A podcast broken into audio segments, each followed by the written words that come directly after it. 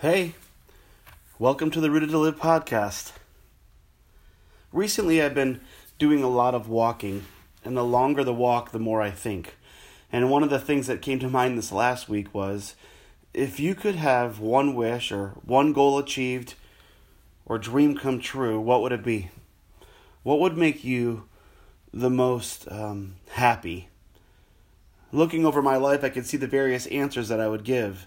As a child, it might have been like a new bike or um, some baseball cards, especially a, a 1984 Fleer Update baseball set. That would have been great. To hit a home run uh, rather than striking out. Uh, as I got into my early teens, the daily hope or dream would have been simply just to get through the day without having to crack my voice in front of the whole school or to make a winning shot in basketball. Into college, the dream was really just to get through class as best as I could, or just get through class, I should say, and just have some great friendships. But eventually, after college, it was to be married, find a job, have family, get a car, make enough money to meet the needs, make enough money to meet the wants, approval, acceptance, friendship, understanding, an apartment, then a home, then a nicer home, and sometimes more baseball cards and a pair of Air Jordans. But on and on it goes, doesn't it? It's a chasing. Some of these things are fine and even good and right, but what is it about our pursuits, our dreams, our goals that push us? And then we're never really satisfied. There's always just another one. And what really, uh, truly is worthwhile? I was reminded of such wonders while working through the entire Old Testament for a class I was taking recently and, and, and I came to the book of Ecclesiastes and Ecclesiastes is a long monologue of one man on the topic of the meaning of our meaningless lives. The author of Ecclesiastes is simply referred to as the teacher. Some Bible translators state the name as Qoheleth, which is a title meaning the teacher uh, or preacher, or one who addresses a gathering of people. And that teacher uh, we believe, is King Solomon. The scriptures have a great deal to say about the life of Solomon. Next to Jesus, he was the wisest man who ever lived. In fact, he was given that option to say if he could have any one thing, what would it be? And he had the wisdom to ask for wisdom, and God gave that to him. Uh, he was a master of really innumerable uh, subjects and, and, wrote 3,000 proverbs, 1,005 songs, and uh, three books of the Bible. His power was unparalleled as he reigned as king over Israel for roughly 40 years during a season of peace and prosperity in which leaders from all over the earth visit his kingdom to inquire of him. He also oversaw the construction of God's temple and his own palace that took 7 and 13 years respectively to complete. His uh, complicated family life, though, uh, included a significant chasing and pursuit. Uh, he found a way to have 700 wives individually uh, say yes to him. And then on top of that, uh, 300 concubines. Those numbers, one more time, are 700 and 300. Insert some kind of classic pastor joke about how many mother in laws that would be. Anyway, Solomon devoted his life to answer that great question what is the meaning of life? It seems as though he threw himself into everything life has to offer with reckless abandon, uh, serving as his own subject in the lab of life. Now, after growing up in the influence or affluence of his father David, in time, Solomon departed the ways of his God to indulge his own pointless passage and passions. And the fact that he wrote Ecclesiastes indicates that he recognized the folly of his wayward ways, returned to the Lord, and wrote an honest autobiography of the empty and shallow life that he discovered apart from God. Solomon sought the best that life had to offer, and then realized that nothing compares to a life simply lived in obedience to God. The book of Ecclesiastes seems to communicate the notion that the author was bored and really burned out toward the end of his life. It actually reminds me of something that I remember having in middle school. And uh, my brother and I, we had a Nintendo, then a Super Nintendo. Uh, maybe you can remember. And there was actually a supplemental thing you could purchase for your Nintendo games, and that was called a Game Genie. And really, what it would do, the Game Genie would be placed over the cartridge that would then be placed into the game system.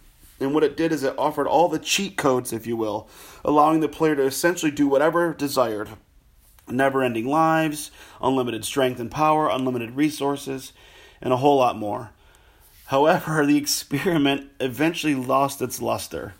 The meaning of the game actually vanished. Solomon summed up his great life experiment with one word that appears around 30 time, uh, 35 times in the 12 chapters of Ecclesiastes. The book opens and closes with the Hebrew word habel. The word translated is in variety of ways, uh, from meaningless to vanity to emptiness. Habel refers to a vapor, that which is a, a is a wisp, fleeting, elusive, or quickly passing. This reveals that life must be pursued with then great urgency because the days between birth and death pass like the mist of a breath on a cold morning. So while the book's emphasis on life as meaningless is somber, there's also insight not to be missed. Missed. The, the insight is gained by the work of introspection concerning the life under the sun. When you have access to all things, what ends up being the meaning? of anything. This phrase, under the sun, appears around 30 times. It's a phrase that carries the meaning of life lived with no connection to God, no relationship with God, or understanding the meaning of life from God's viewpoint. It's, it's a life that is directed by self. Therefore, it's limited in understanding, vision, and fueled only by appetite. It's a life as the world sees it, not as God sees it. Ecclesiastes is honest in teaching that history repeats itself as one generation after another die, uh, does life their own way, looking for meaning in anything other than God. Solomon ha- has a way of not only being candid about his own life, but also then pointing out the folly of our own times and lives as well. In chapter 1, verse 3, Solomon points out to us man's problem uh, the vanity of looking for life's meaning or finding identity in anything else but God. And first, he starts off with finding identity, trying to find your identity or worth in your job or your labor. How often does a man think dim of himself if he actually loses his job? If you were to say to a gentleman, Tell me about yourself, and a guy that has lost his job recently, they almost always lead with um, before what they do for a living. But if they've lost their job, they've lost their vocation, with the head downward in the shame, they may say, like, I'm unemployed. Life under the sun often seeks to find value or identity from personal performance rather than God's proclamation of self, of who we are in Him. Uh, trying to find our value in our personal performance rather than Christ's performance for man's sake. Solomon speaks of the monotony of labor in verse 5 and the dissatisfaction of living only for a job or income in verse 8. He reminds his readers that in time, all of that will be forgotten. Later, Solomon continues saying that the chasing of earthly wisdom, applying his mind to the study and the exploring of the wisdom of all that is found under the heavens, meaning outside of God's wisdom, is inferred. Uh, for its own sake, wisdom for its own sake is vanity, and that living according to that earthbound wisdom is actually vanity. In chapter 2, Solomon makes it clear that a life chasing pleasure is vanity. He said that laughter is madness and that pleasure accomplishes nothing. He tried cheering himself up with wine and embracing folly. Nope, didn't work. All vanity, he says. But he doesn't stop there. He, he then moves on to the idea of uh, chasing a life of toil and creating and building and, and, and, and artistry, undertaking great projects in life like houses, vineyards, gardens, parks, and planting all kinds of fruit trees, reservoirs to water groves, and flourishing trees was all vanity, he says. Solomon stated earlier that there is nothing new, nothing in life under the sun to say, hey, look, something new. Even more bleak is Solomon's take on legacy. He basically says that former generations are forgotten, so even the idea of being remembered for personal greatness is vanity, because mankind is quickly vanishing from view and remembrance. In chapter 2, he tells us he had scores of people to work for him in his home, that he brought them in as slaves. And he owed, uh, owned more herds and flocks than anyone in Jerusalem before him. And yet it was all meaningless. The next verse says that he sought meaning in amassing silver and gold and the treasure of kings and provinces, all vanity. He also chased for the meaning of life in music, uh, male and female singers, as he puts it, entertainment, and found it in the end meaningless. Most notably, besides his great wisdom, he created a harem for himself as well. Everything that delights a man's heart, and it was meaningless. In chapter 2, verses 9 through 11, he said that he became greater by far than anyone in Jerusalem before him, and denied himself nothing his eyes or heart wanted. And it was all meaningless and chasing after the wind, and nothing was truly gained. In chapter 2, verse 17, Solomon admits that he hated his life because all that he had done was grievous to him, and he realized that in death he would be leaving all that he did and acquired behind him. He recognizes that under the sun, all anyone can do is eat, drink, and be merry in their own toil. But honestly, it's meaningless. For without God, who can find enjoyment? He's, he's saying. To the person who pleases God, God gives wisdom, knowledge, and happiness. But to the sinner, he gives the task of work and amassing whatever they can, which will ultimately be handed over to another. Reading this first few chapters, you just go like, ah. Oh. In many ways, this book just seems miserable, doesn't it? Depressed or hopeless. And as you read through Ecclesiastes, you hope for some good news. However, it's clear that the author is building a case that hope is not going to be found under the sun. So, where should one look? Maybe beyond this place, maybe beyond the created to the Creator? Could, could God bring hope? Would God send hope to this place? Making life meaningful rather than meaningless, eternal rather than a mist? And that's where Solomon takes us. At the end of the book, he sums it all up that the most meaningful way of life, a proper chasing, uh, the point of life, the victorious life, the best results of life, is to trust and fear the Lord, to obey his commands, and therefore both fulfill the duty of mankind and find everlasting meaning in an eternal relationship with God.